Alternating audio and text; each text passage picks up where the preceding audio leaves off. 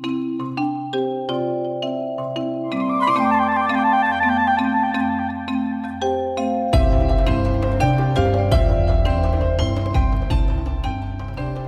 to the Wildlife Around You Show, a casual nature podcast with your hosts, Blaine, and Lainey. both nature enthusiasts. Good to see you again. I know. How are you? Doing great. Good. How are you? I'm doing well. What kind of wildlife have you come across lately? So we had a woodpecker sitting in our living room, and I could hear this ding, ding, ding, ding, ding. And at the top of our chimney, we have a, a metal cap, and the woodpecker was just out there banging on it. So we went out, check him out. And once he actually realized, he or she realized I was watching them, flew away. Yeah, every so often we hear the pounding on the chimney cap. Yeah. Not too bad. What about you? Um, mine is fitting for today's animal was a squirrel in our backyard that was taking advantage of our the covering over our patio furniture got kind of trashed from the windstorm we had recently and was torn up and the squirrel wa- was further tearing it up stuffing its uh, cheeks with the material to go and i assume insulate their nests given that they are probably like i don't want another cold weather like that let's pack in some uh, little bit of insulation Yeah, the ice storm wasn't the most fun. so what are we going to talk about today we are going to talk about the fox squirrel. so what can you tell us about the fox squirrel They are the largest species of tree squirrel native to North America. Their total body length is between 17 and 27 inches, which is around the size of a sub sandwich. Their tail is 7 to 13 inches long and they're 1 to 2 pounds. They have sharp claws. They're excellent climbers. They're usually brown gray or brown orange, and they have excellent vision, hearing, and smell. yeah sometimes you don't feel like they have excellent vision because the, they race across the road then just freeze right in front of cars and it's like do you even see the cars moving but science says they do And they're never wrong. so these kind of squirrels you've probably come across they're found mostly in eastern uh, united states southern canada uh, surprisingly except for parts of new england That is surprising. they're also found along the west coast and they tend to like the open understory forest patches and in urban neighborhoods with trees so these are the kind that most often you probably will see racing across the roads and climbing up in trees and eating holes in the sides of people's houses and causing kind of those problems and being nuisances. Yep. So what about else about their nesting besides when they nest in homes? So they like to build nests out of leaves and then also they build them in tree dens. So the leaf nests are built in the fork of a tree, um, about 30 feet above ground above the ground. And then tree de- dens are from natural cavities. And these dens are they're about six inches wide and 15 inches deep. Yeah, and a lot of times they build multiple nests. Yeah. Easiest to see kind of in the in the winter when all the leaves fall off, you'll see these big clumps Mhm. up in the branches, and that's usually where they nest. So for mating, usually mid December to mid January is when they met mate, and then again in June, and they can have uh, two litters in a year during those time periods. The gestation usually occurs over a period of 45 days, and the average litter size is three. And, and about four to five weeks after they're born, the eyes will open, and then the ears will open at six weeks.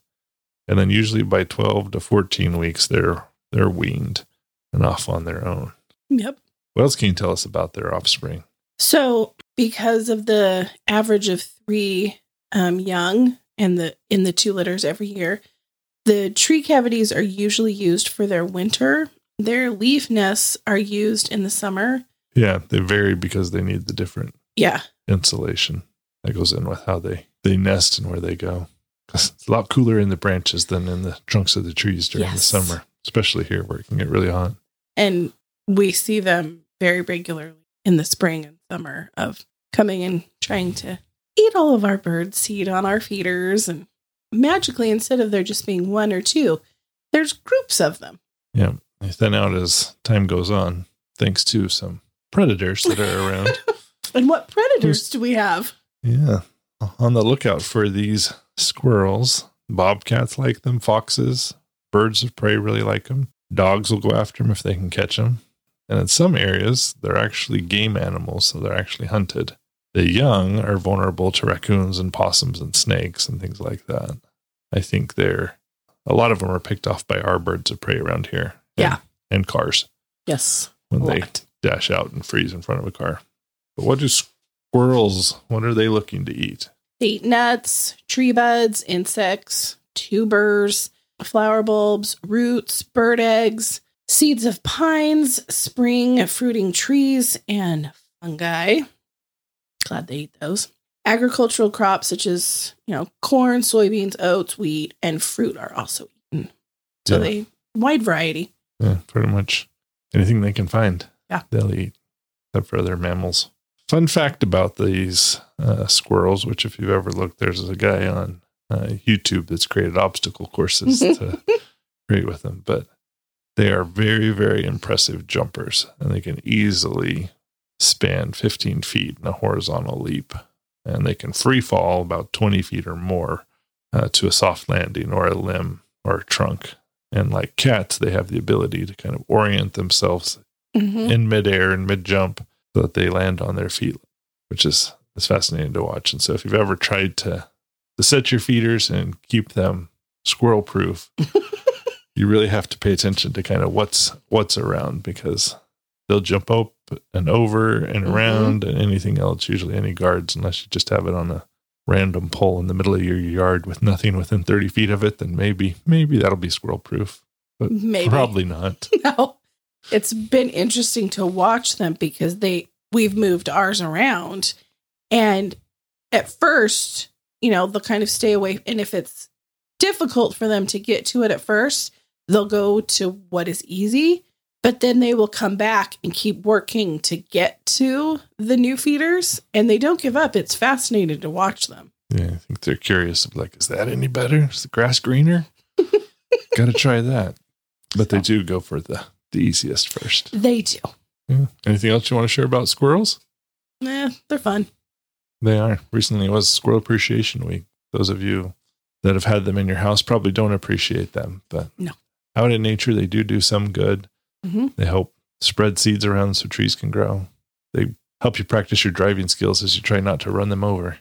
Yes. And in the summer, if you live in an area that gets quite warm, like here in central Texas, it gets really warm, you can find them. Is it called splotting?